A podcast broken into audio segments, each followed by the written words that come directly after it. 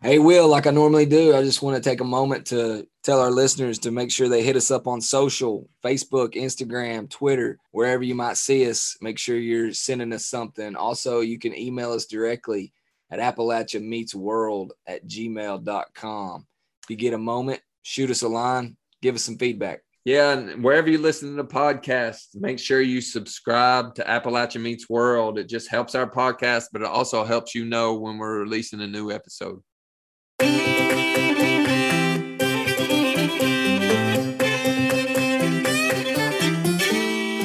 I think the biggest thing that drew me to the program here, obviously, is the mission to work with rural individuals, underserved, and I want to stay here. Um, same goal as Maggie. I want to practice here and give back to my community. So it really just fits very well with. Appalachia Meets World, a podcast about place and perspective, but always Appalachian. And don't forget, Will, tonight's episode is powered by SOAR. Shaping our Appalachian region. If you're a entrepreneur out there, especially in Eastern Kentucky, check them out. Appalachia Meets World, we're back. It's another week. It's Will. And Neil, what up, brother? What's going on? Heard you had a little frost. Yeah, it's kind of a somber week here, Will. You know, it's the the week after the Worldwide Chicken Fest. and, uh, we're just kind of trying to get back into the swing of things, you know. Big letdown. After the year long build up, you kind of you kind of relax a little, and and uh, things just come and they go, you know. How much of a relax did, did they relax a, a one week and then start back for next year? Start back uh, Oh yeah, the planning? planning starts immediately. Planning planning committee starts immediately. They'll jump back on the train, get ready for next year. You know, sometime next week. I, I won't ask you if you attended or not, but maybe next year we can both attend. I hope so, Will. Hopefully, we can win the uh, look-alike. what was it called? contest. The flogging? What was Uh, flock? flock a lock. I don't know. Hashtag flock. Family flock contest. What else is going on? Anything? Not a whole lot today. Just uh, looking forward to this episode. I got a couple of app news tidbits. You want to hear about them? Right. Yeah, let's hear it. Again, rocking another festival this week. It's the Appalachian Big Ideas Festival that the Foundation for Appalachia Kentucky is partnering with to put on in Hazard. It started yesterday, September 29th, and runs through October 1st. I think I mentioned it maybe last week, a couple weeks ago, Yeah. but it's Yeah, entirely entirely free. It's got a really good lineup of speakers. Nick Jamerson and the Morning Jays are going to play. I know I mentioned that. Uh, there's a lot of people that's going to be there, a lot of interesting things to talk about. I know they're going to have one session on touring people in regards to the flood relief and flood recovery efforts to see how people can help, to see how people can support those efforts. So it's a pretty neat idea. It's a brand new festival. It's called the Big Ideas Festival, the Appalachian Big Ideas Festival in Hazard. Should be a fun event. The other thing I wanted to mention, we've had Coalfield Development on the show before. Since then, I know we mentioned they won the Build Back Better Challenge.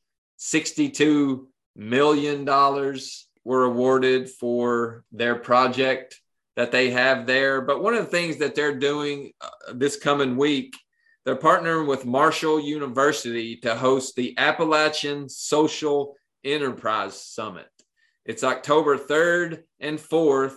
It's in Huntington. I think it's on Marshall's campus. It kicks off at 5 p.m. on Monday, October the 3rd, with a farm to table dinner. It has uh, several keynote speakers. One of those is the federal co chair, Gayle Manchin, but also it's going to focus on social enterprise. I think some of the topics are why is social enterprise critical for Appalachia to flourish? Is Appalachia fertile ground for social enterprise? And how can business, NGOs, and capital work together for social enterprise? So that's the third and fourth. There's a lot going on. You can check out the website, the Marshall's website at marshall.edu and search for the Social Enterprise Summit. Sounds like a great event. Neil, Yeah, you got we got some news for you this week. let's hear it. Big big birthday coming up. Yeah. October 1st. Getting old quick, Will. 21st birthday. Tomorrow. Yes, sir. That's that's app newsworthy, right? yeah, absolutely. How you celebrating? Watch the cats at some point. Watch the cats. All right. Great birthday. Just want to say happy birthday, man. Appreciate it. One other thing I wanted to mention, we've mentioned this before, but ARC came out with their annual update to their chart book. You can check that out at ARC's website, arc.gov, and search for the chart book. And it's got tons of data, updated data about the Appalachian region, which is a, important, obviously, for policymaking. But one of the things I wanted to highlight is that uh, the Appalachia region's population increased to 26.1 million, but it's a 2% increase, which sounds awesome for the region. However, if you look at it a little bit more, two of the subregions have experienced growth but the other three subregions were in decline. And those subregions that were in decline, with five states New York, Ohio, Pennsylvania, Virginia, West Virginia, and Kentucky did that, they lost at least 3% of their population. But where's everybody going? I, I don't know. Well, apparently they're going to Southern Appalachia because Southern Appalachia's growth actually surpassed the national average, reaching 8.6%. Certain counties in Appalachia, Georgia grew by 14.8%. So you can see there's a dramatic growth in southern Appalachia, not so much in central and northern Appalachia. But I just thought those were interesting numbers. One, that overall growth was up, but just where the growth was was uh, coming from. Very interesting, Will. yeah, you sound you sound enthused. I mean, I hate to see our Appalachians leaving where I live, but you know, at least they're staying in Appalachia. Speaking of growth in Appalachia, one of the things that's not really growing, this is in regards to healthcare throughout Appalachia region, but really rural healthcare. And I, I, saw a report that said that more than 600 rural hospitals, that's 30%, were at high risk of shutting down. But this article that I read was about a private investor that's trying to build a, a for profit hospital in Patrick County, Virginia, population of 17,000 that just lost one of its hospitals. He's coming in as a private investor to try to build a new hospital. He, there was also a report that came out that while a lot of rural hospitals are shutting down, it was found that for profit hospitals were much more successful in opening and running rural hospitals than nonprofits. So it wow. just goes to show you while some investors may shy away because a lot of rural hospitals are, are closing down, they can be su- successful in rural areas, which I think is an important point to point out, especially when you're talking about the investment community and trying to open or reopen some of these hospitals. Yeah, that is an interesting point. Well, we know uh, firsthand on uh, areas where hospitals have really struggled in the past, and you know that that's probably a great example of how they can flourish. So maybe some more additional studies need to be done on that particular area of West Virginia.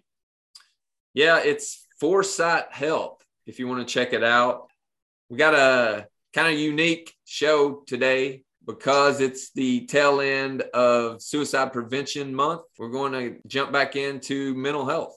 Yeah, Will this this uh, this episode could could bring a lot of uh, a lot of answers to a lot of different questions that a lot of people have, and we've got some great representatives to answer those questions. But speaking of mental health, I did see that you know who Megan the, Stallion is? I think that's what the kids call her these days. Meg the Stallion? Yeah. She's the one that says, I don't know. I cannot confirm. I cannot confirm that. I don't know if she is or not, but she is actually a big advocate of mental health. And she just started a website, uh, maybe earmuffs for the kids out there, but her website's called Bad Bitches Have Bad Days Too. So that's the name of her website, but it actually offers visitors to her website a diverse list of free therapy organizations, various crisis help helplines, and places to find substance abuse help, among other resources. I think it's pretty cool in regards to advocacy towards mental health and kind of apropos for the show that we're having today. I can't believe you just gave Meg the Stallion a, a shout out. it's for the kids, man. It's for the yeah. kids. All right, cool. Well, yeah, Will. Without further ado, man, let's let's let's get into it. Let's tell our listeners who the guests that we're having on. This is this episode's a little bit different. I feel like it's a awesome episode to end. Like I mentioned, Suicide Prevention Month. We're actually going to have a two part episode. We're having students from the doctoral program in clinical psychology from Appalachian State. So they are in their third year that will eventually become clinical psychologists that focus on rural or underserved areas, which I think is a cool aspect to this program. Yeah, yeah, we'll probably we'll, we'll probably have to split this episode up into two episodes just for the sake of time. But a lot of great information on here, and I'm thankful that they took the time out of their schedules to join us. All right, you want to get them on here? Yes, sir. Let's do it.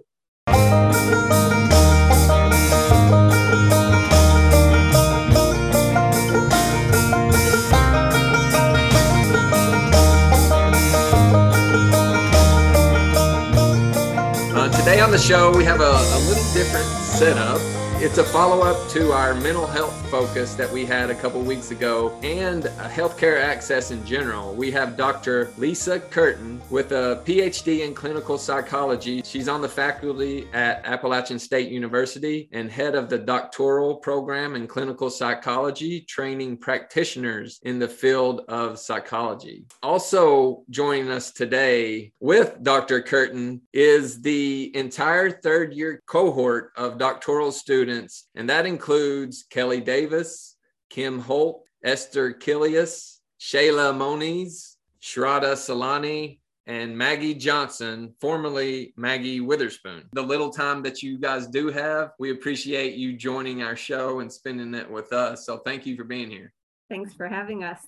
We will kick it off like we do most of our shows. And I don't know if anyone has listened to the episode, but as most Appalachians are big on tradition, we're big on tradition too. And one of the traditions we have, we have appetizers at the holidays, usually this huge spread, bigger than the actual meal. So we'll go around the room and ask everyone just what's your favorite appetizer or holiday dish?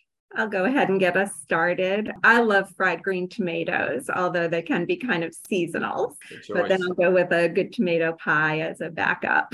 Esther? Um, definitely like spinach and artichoke dip, or like a close second, or like Thai would be like guacamole and chips. You can't go wrong with a dip. Kelly, do you have a favorite? Yeah, I'm with Esther. I like uh, salsa and chips. Can't beat it. Simple but good. Maggie? I was going to say spinach artichoke dip but now the thunder's been stolen. So I'll go with my close second, which are the little smokies that people make in a crock pot. Oh, Those yeah, nice. Delicious. Shraddha? Um, mine is a little different. So it's like a traditional dish from India, specifically from Mumbai. It's called vada pav, which is like I don't know if any of you have tried it before, but it's like fried potatoes dipped in dough and then a lot of spices with like bread on it and it just reminds me of home and something I grew up eating. Nice. It has to be spicy. That's the I'm with you there. I like the spice. Shayla? For me, it would be plantains, either in chip form, fried, baked. It doesn't matter. My grandmother's Cuban and she always made some good plantains for us for family dinners. Nice. Kim. So I grew up here in Appalachian, Appalachia. So for me, we never really called it appetizers, but it was just like what was there in the spread, which was always deviled eggs. So I feel like when you're having a party, that's kind of what you always have to have is deviled eggs. However, my husband, who's not from here, would say you need your like cheese and your olives and your crackers. So I typically have that when I'm at my husband's family. And then my family, there has to be some deviled eggs. So yeah, Neil eats about 14 deviled eggs before we even start dinner. They're hard to beat. So now that we have that question out of the way, you know, we wanted to have you on this program as a follow up, like I mentioned, to the mental health episode that we had. We had a couple episodes on mental health, it, just in general in Appalachia, but also the mental health stigma and that stigma that surrounds mental health. You know, we'd like to discuss that in a bit, but also discuss just healthcare access in general in Appalachia or lack thereof. So, Dr. Curtin, maybe we can just ask you to tell us a little bit about the doctoral program at App State and what sets it apart from other programs. Sure. So we started the doctoral program four years ago, and it was largely in response to seeing that we had a lot of unmet mental health needs in the area, in rural areas as a whole, and in Appalachia specifically. We also had had, we were building upon a long-standing master's program in clinical psychology, but one of the problems with master's level practitioners, at least in North Carolina, is that they can't practice independently. They need to be supervised by a doctoral level psychologist. And so we found that our program as a master's program wasn't really meeting the needs of the region because we didn't have access to doctoral level supervisors.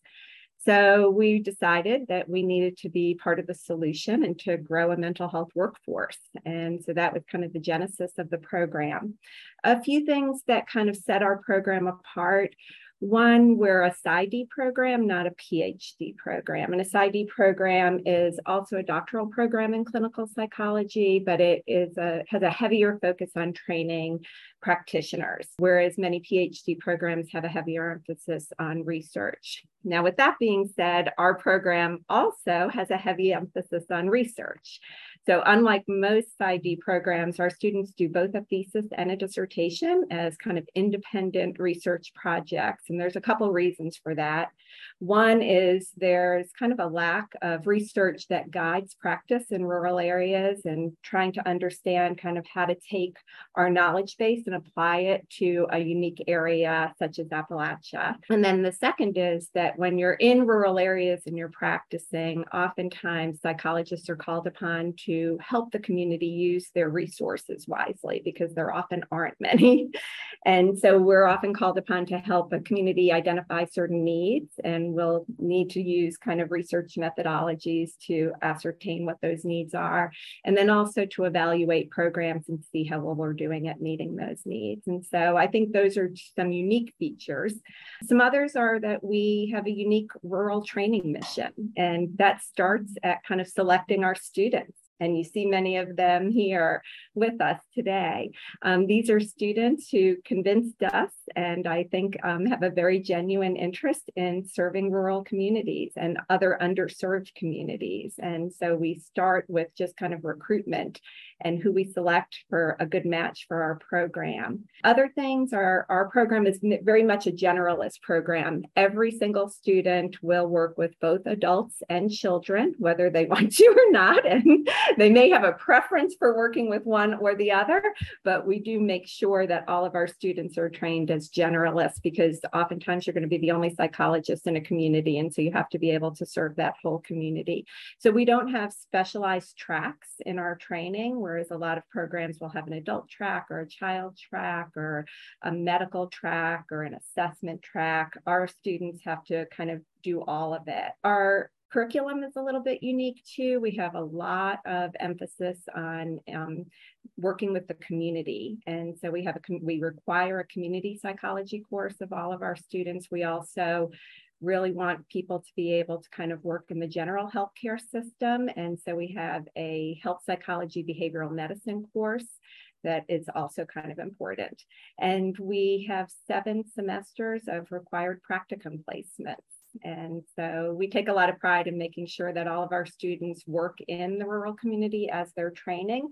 So one year at least of that training has to be in kind of a agency that serves the local rural community. So That's I think great. there's at least a handful of things. What drew me to your program, to wanting really to have you guys on the show, I just love that aspect that App State saw the problem, saw the need, in regards to access to mental health care services throughout the region of Appalachia, especially in the rural areas. And you focus on that and you train students to perform in rural areas. I think that's incredibly important, not only to your program, but also to the communities throughout Appalachia. So I want to commend you for that. But also, uh, maybe we can just ask the students you know, you specifically chose to apply to Appalachia State, but maybe you can just tell us where you're from, why you chose psychology in general, and why you chose the program at Appalachia State. We'll start with Esther. So, I'm originally from Cleveland, Ohio. I grew up kind of going um, vacationing every summer in the Maggie Valley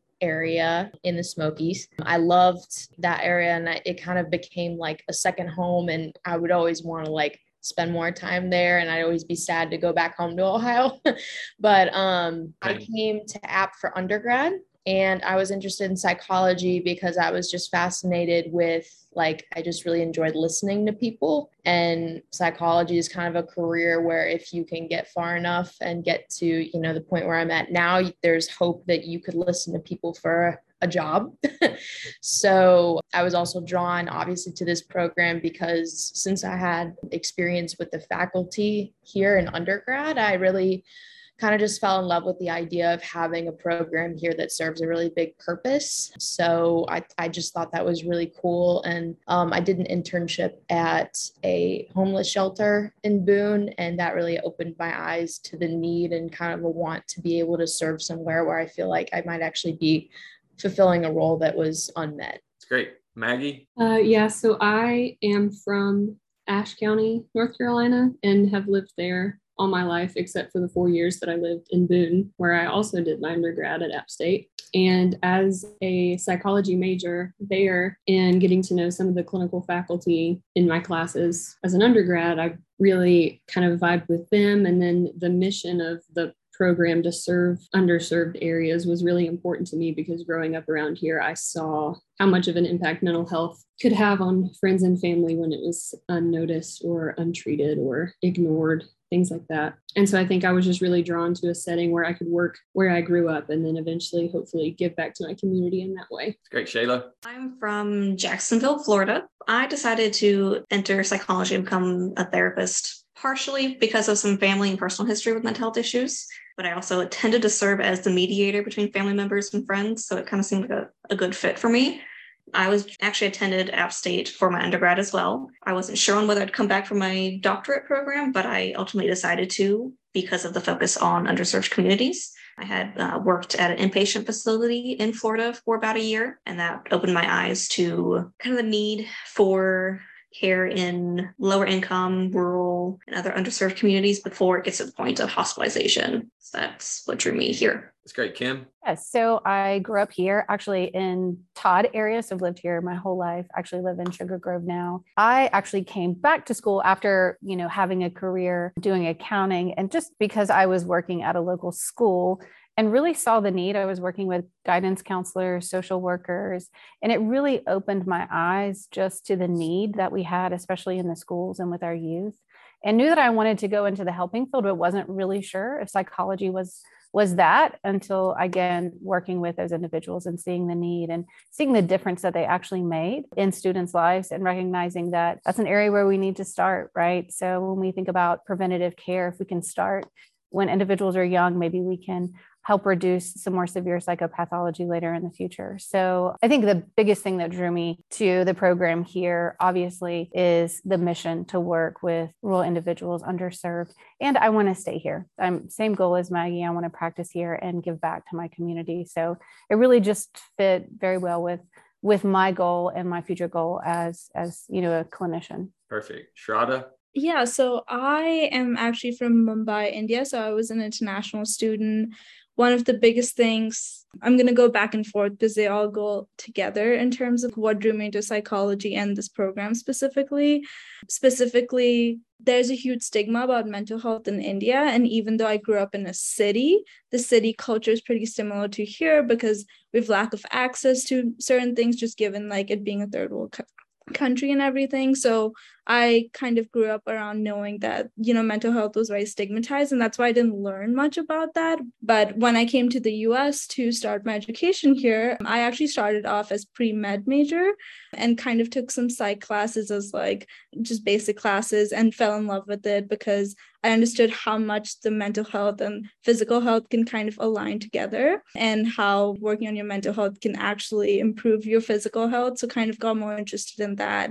And also just because I want to go back to India and practice eventually, you know, kind of practicing in a rural setting, which is more similar to what the culture and how it's seen in India is very similar. I kind of applied here and was drawn to this program and also just working with the underserved population because that is predominantly the Indian population as well. Yeah, that's an interesting aspect. One one that we could touch on a little little later on. But Kelly, do you want to say why you chose App? Sure. I'm from Trinity, North Carolina, which is in the Piedmont Triad region in uh, North Carolina. It's a pretty small town. As far as my interest in psychology, it's very similar to everyone's reasons here. I was always interested in understanding human behavior and then also seeing how mental health like played out personally in like family and friends and also seeing how stigmatized it is uh, back home kind of drew me to psychology.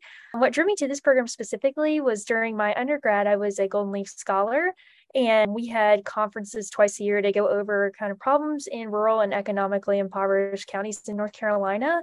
And that kind of furthered my interest in working in a rural area. And App State was a perfect fit for that. I think all of you spoke to the, access issue in rural areas. So, uh, you know, when you graduate from this program, are there opportunities for, I mean, do you have to go into private practice or how does that work? Are there opportunities for you throughout the region if anybody wants to jump in? I think it depends too. We've, we've discussed this in our class and thinking about um, I would like to be integrated into the school system and at some level. However, there's not a lot of positions available for licensed clinical psychologists to work in the school. So um, there is limited um, availability for those. I think they're wanting to kind of be integrated into the school. And I think that just speaks to grants and and what are ways that we can help you know kind of develop those jobs for us because they're just not there you know private practice will probably be an area personally for me that I feel like I'll probably have to go unless some of those positions kind of open up. I think we're a little limited in rural areas.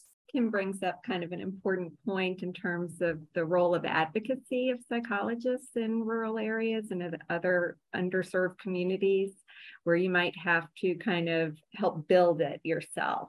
And um, we try to build advocacy skills in our students. And kind of like we were saying, you know, we've had those discussions. One place where students, well, psychologists, our future psychologists in this room, um, may get employed would be federally qualified health centers where they have to integrate into primary care um, behavioral health services for that kind of funding.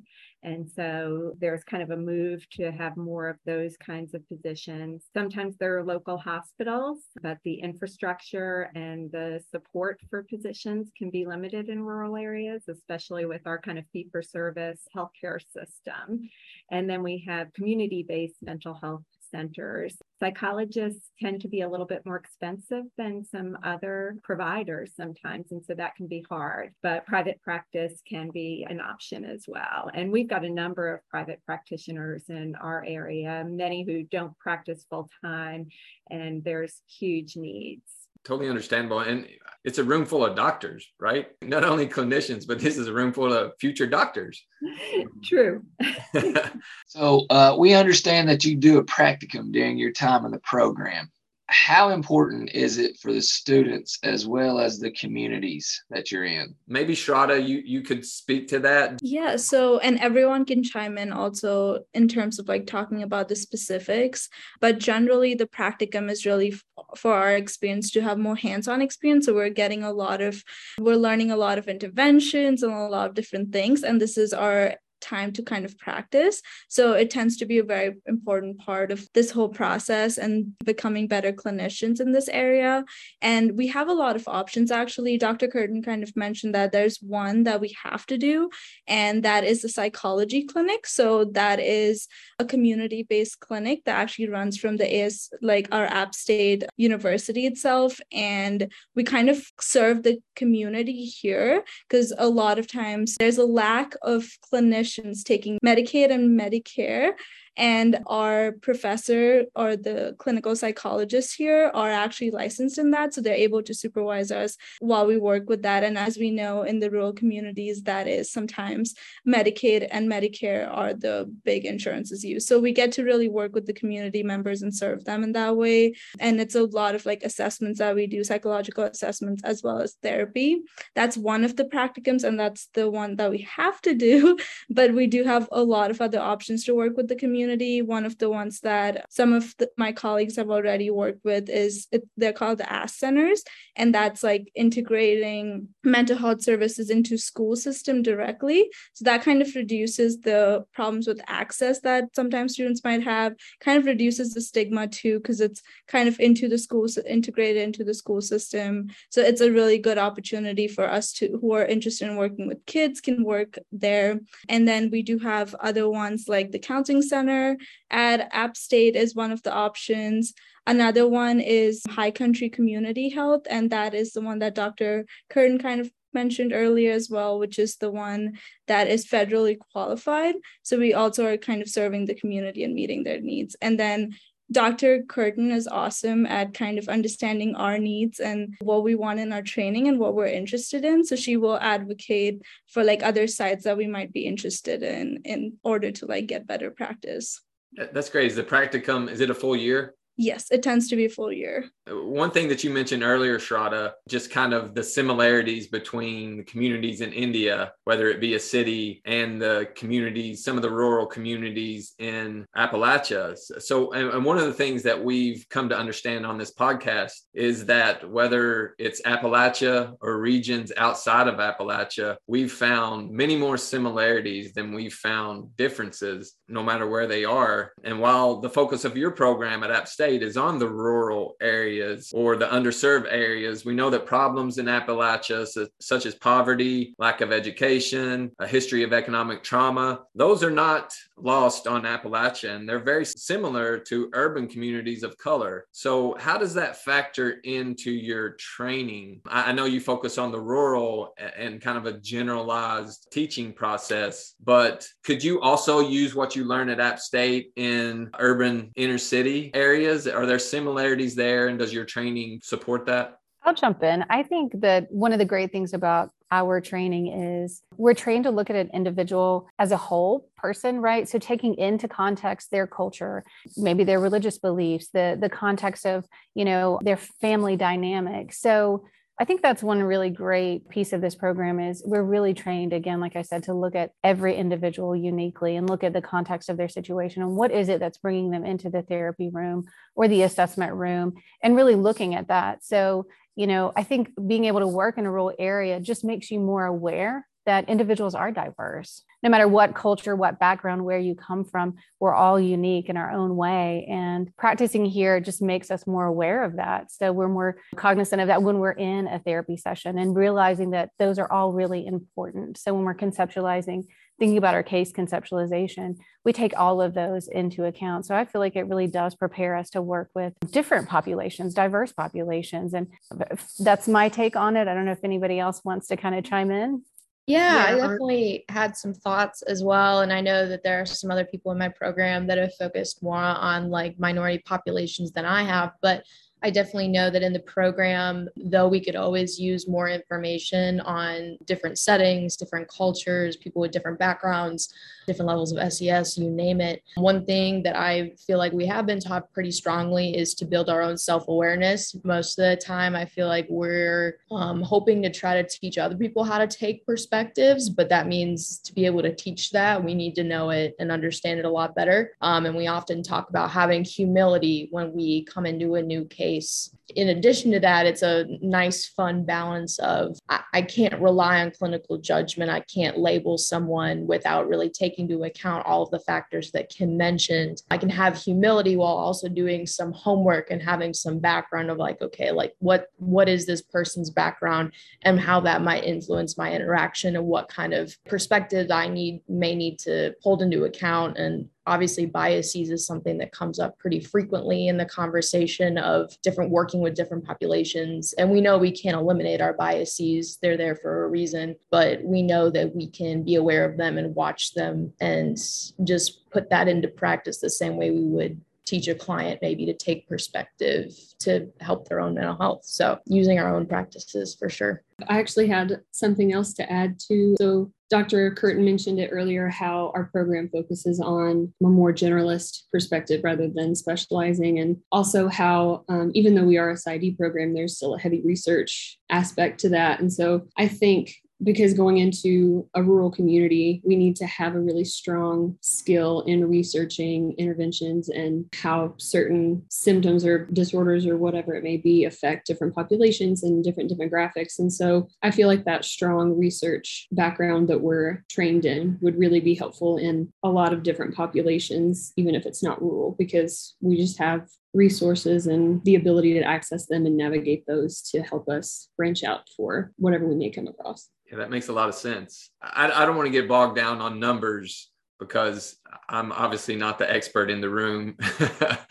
but just in regards to access, you know, as I mentioned before, all of you have spoken in regards to access and the lack thereof throughout Appalachia. But there was a recent mental health America report that came out in regards to access, and it suggested that 56% of adults with mental illness receive no treatment, and even higher among youth. It's even higher in rural areas as well. Of the remaining individuals that seek treatment, almost 25% are not able to receive treatment needed because of the access issues. And so I just wanted to ask what are some of the barriers to access in rural areas? Kelly. Yeah, we definitely kind of touched on them throughout, but it's been conceptualized in the literature base. They call them the four A's. So, accessibility, affordability, availability, and acceptability. So, accessibility kind of looks at overall can you get to services? Are they available for you in general. So that could involve transportation barriers. Knowing how to navigate the mental health care system is also not easy. So, um, knowing who and where to get services. In addition, as we've already kind of touched on, providers are often few and far between in rural areas. So, there may be like longer wait times for appointments, or uh, providers may not be taking new clients, which can prevent access. And then also, sometimes it's challenging to find providers that may understand the community they serve in because there's uh, fewer programs that have a rural focus or kind of attend to that aspect of an individual's identity. So finding culturally appropriate services could be a barrier as far as access. In addition, we've already touched on the affordability piece. Services can be very expensive, especially if an individual is underinsured or uninsured. And like Shraddha mentioned earlier, certain types of insurances may not be accepted because of like low reimbursement rates. So it may be harder for clinics to serve certain populations if they can't be paid in full. So it's a affordability issue on part of the clinic and on part of the patient or client. And then we've touched on the availability piece already. Just are there providers in the area that can provide a service? And that kind of touches back on our generalist uh, training, especially because specialists are pretty low in rural areas. And we have also talked about the acceptability piece of services. There's a huge stigma towards mental health in uh, many areas, especially rural areas. And also, it may be harder to remain anonymous while seeking services, especially if people see you out in the community at a mental health provider's office and uh, you just may have left less privacy, which discourages people from reaching out or attending services because they can't keep that aspect private. And also, lastly, there are already great support networks within rural areas to serve individual support or comfort in times of distress, like family, friends, pastoral care. So, looking at those uh, working together is sometimes a barrier, making sure that mental health providers are accepted within the community and have the community's trust could also provide a barrier if that's not the case. You touched on the availability piece, which is part of what your program is doing to try to combat that availability piece. But there is that cost piece.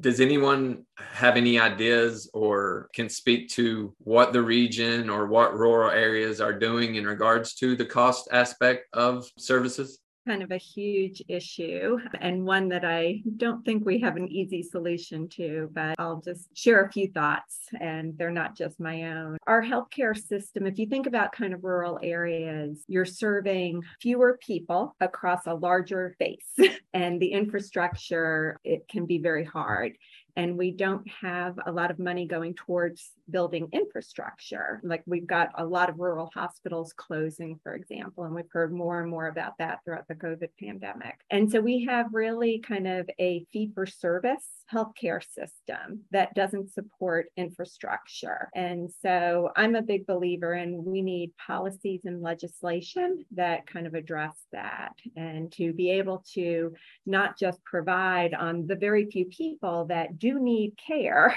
And we see higher rates of morbidity and mortality in rural areas. In the Appalachian region, um, you know, we've got higher than average numbers of deaths due to what they call diseases of despair. And those are overdoses, liver disease, primarily related to um, alcohol, but also can be related to um, infections and suicide. And if we continue on our path of you know, fee for service, then we won't have kind of the infrastructure to be able to provide the much needed care to a very large percentage of our population overall, about 20% of our overall population that serves the entire nation and is underserved. And I think it's really the infrastructure needs to be addressed. That's a really good point. I, and I don't think that's just mental health, that's healthcare in general throughout rural America, especially in Appalachia. Exactly. And, you know, even our healthcare system oftentimes distinguishes between physical health and mental health, and they're so intricately related. I mean, look at something like, you know, heart disease or diabetes as more medical illnesses. They have behaviors that go along with them and high rates of depression that go along with heart disease that make for worse courses. Same thing with cancer. So it's not just an either or, it's a both and. Yeah, you mentioned advocacy earlier, but I think advocating for people to understand that a little bit better will go a long way in regards to the stigma of mental health.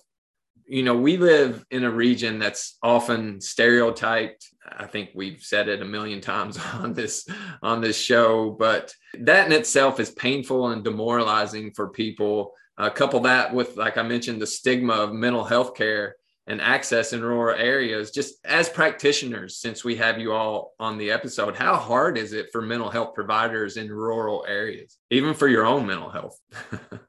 even just working in the school systems through our ask centers just seeing the the stigma right around mental health you know and recognizing that we do have individuals that are seeking services however it may be that you know stigma is associated therefore we have adolescents who are not receiving services because of the stigma as well as you know family members right? We see a lot of generational trauma and things that in a lot of rural areas. So i feel like stigma is definitely there. I think a great way to to to kind of address that is like with the ask center it's integrated into the school system. So it helps reduce that stigma. So being able to you know go to having therapy throughout your day, like in a class, just in your regular schedule. So, you know, attending therapy when you're at school, it, it, really kind of helps reduce that. So I think it's one way to kind of address that barrier, but oftentimes seeing that stigma. And again, thinking about integrative care. So having those pieces of, you know, having mental health providers integrated in like high health, you know, being able to go there and seek services as well as receiving treatments. So it, it's, it's definitely something that we see. I would also kind of add on to what Kim is saying that when you think about kind of the social, political, economic determinants of health and how much of a role that plays in our communities, if we don't address those, it's going to be an uphill battle. This is not just a kind of individual level pathology driven issue. This is um, much larger than that. And we've got to be able to address some of those things before we'll be able to kind of make a dent. That would be a prevention. And it's always going to be better to prevent problems than to wait until they get really bad and kind of what Shayla was saying that she was driven by her experience in an inpatient hospital. There's some evidence that oftentimes people in more rural areas that have limited access to services and may have some of these other kinds of issues like stigma may wait for things to get really bad before they do seek services. And prevention can go a long way in that. Uh, so, Maggie, um, in what ways is the mental health care system trying to overcome the stigma of mental health? Yeah, especially in rural areas because there tends to be a really strong sense of community, but with that comes more of a guarded nature, I guess, against outsiders coming in. So especially a psychologist or you know someone that may be in a stigmatized position just because mental illness itself is stigmatized. So integrating into the community is one thing to gain the trust and to become a part of it rather than just an outsider. Because a lot of people in rural communities have this culture of reluctance for seeking help for mental illness issues just because they're not physical. Like you can't look at a body part and see that that's what's where the issue lies. It's it's all internal. And so seeking help for that may seem like someone is weak or that they can't take care of themselves which self-sufficiency is so important in rural areas. One of the big ways to help reduce that barrier that stigma has for seeking mental health treatment is working to integrate mental health professionals or clinicians into primary care offices. So rather than the discomfort someone might feel of walking into a specialty clinic for substance use concerns or something specifically for mental health, going to see your primary care doctor, your family doctor, is not nearly as scary. It can be more inviting, I guess. So, having mental health professionals within primary care offices can really help reduce stigma and also increase access for people. And then, just in general, just educating the community because uh, a lot of it is just a lack of knowledge, mental health awareness in general. So, outreach to the community that makes a lot of sense. You know, you mentioned the culture of Appalachia, and we have such a strong, independent culture, close, tight knit family, tight knit communities, we often distrust outsiders quite a bit. We have this mindset to not only talk about our problems, but definitely not go get care for mental health. That being said, how does the culture of Appalachia, I know all of you aren't from the region, but how does the culture of Appalachia affect the care or the way that you treat patients in the region?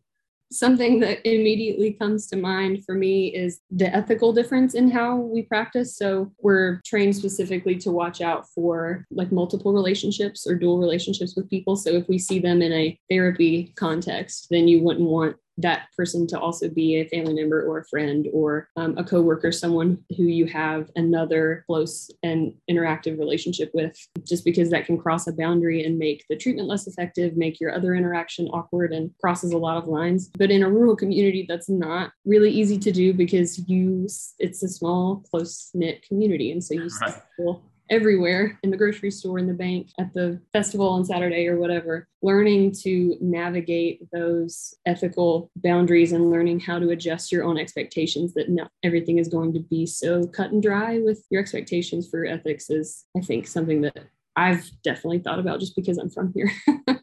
I've got a little bit of a story that just happened yesterday and today. So I place all of our students throughout the community at their practicum sites. And I went to see my primary care doctor yesterday, and he recently sold his practice to a um, agency that I'm placing students.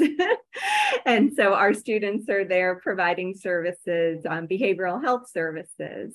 And I saw my student, and I was anticipating my doctor is getting ready to retire. That to kind of manage that dual relationship, I was going to switch doctors um, because he was going to retire. I'd switch at least, you know, practices so I would be someplace else. But oftentimes I think, like, good luck with that. And it's not going to work because my doctor's deciding not to retire now. and I like my doctor. I've been seeing my doctor for 25 years. so now I need to kind of manage that potential conflict. And um, so, you know, I talk to the student and just kind of acknowledge that we have that and how do we manage that. I will not be referred to her for anything. And I talked to my doctor about my students being placed there, kind of how records are kept for my own privacy, for the students' comfort. Basically, the students will see that I've got a doctor's appointment that day, but they won't know what it's for or anything like that. And I'm not going to be spying on my students while I'm there either, you know. So, but that is a small rural community. If you don't know what you had for breakfast, ask somebody else because they'll be able to tell you. Yeah, yeah. That's a, that's a very good point. Real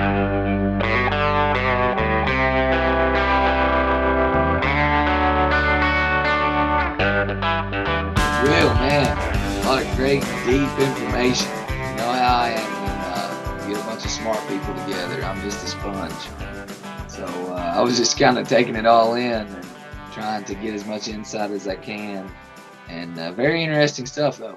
I think it's uh, important to hear from them because they are paving the way for mental health access in rural areas, especially in the Appalachian region. I mentioned before that I think that's a tremendous aspect to the program at App State of how they focus on underserved communities and how their training is focused on putting clinical psychologists in those areas where access is important. Yeah, and anything we can do, of course, to highlight those areas and bring light to situations is kind of what our role is. And I'm grateful that they decided to come on our show and tell our listeners more about what's going on. So I'm hoping that this will be a, a good foundation for folks learning more about their program. And the services that they will provide you know once they graduate you know obviously we know how busy doctoral students are and we want to really thank them again for taking the time to speak with us to tell us one about their program but really to talk about the issues in regards to mental health in regards to the stigma of, of mental health of how we can combat that but also you know how we can combat the access issue in appalachia not only for mental health services but just healthcare in general yes sir and we did want to also mention again that this is going to be a two part episode. They had a lot of information, a lot of discussion in regards to those topics. So we're going to split it up into two episodes. Next week, we will have the follow up episode, the ending of the discussion with the students and Dr. Curtin. And you can hear the end of that next week. Stay tuned, man. Stay tuned. Will, so do you have an app biz of the week for me this week? Yeah, now I do. Um, it has to do with mental health. You know, we've covered this important topic a lot, obviously, on this episode, obviously, on the follow up episode next week. It's the end of Suicide Prevention Week so, month. So, as part of that, I wanted to highlight one organization, a social enterprise in the southern tier of New York. It is Father Bernard's Blessed Biscuits. It's a social enterprise operated by St. Luke's Episcopal Church in Jamestown, New York, which is one of the community partners of the Mental Health Association in Chautauqua County, New York. Uh, a countywide chapter of the national nonprofit offers a variety of treatment, recovery, and reentry, reentry programs, but they partner with Bernard, Father Bernard's Blessed Biscuits. They help people suffering from addiction and mental illness re enter the workforce. They just received an ARC grant to help with those, with what they've already been doing, but they allow people to work for this social enterprise, which they make yeah. and sell dog biscuits. It's a pretty cool website. If you want to check it out, it's fatherbernards.com. That's F A T H E R B E R N A R D S dot com. So you can order directly from there. I don't think they have them in stores, but they do ship worldwide. Check it out, Will. It's a heavenly blessing for a pet and a community. Good deal. Well, Will, it's been another great episode. Don't know how. Me neither. We'll leave that to her. But I guess we can end it like we usually do. Till next time. Peace. I'm up in the mountains again. I'm getting lighter, the air's getting thin. Now I'm facing down with a grin. I've been in the city too long. Sidewalks and buildings and singing sad songs. Now I'm back up where I belong in the mountains.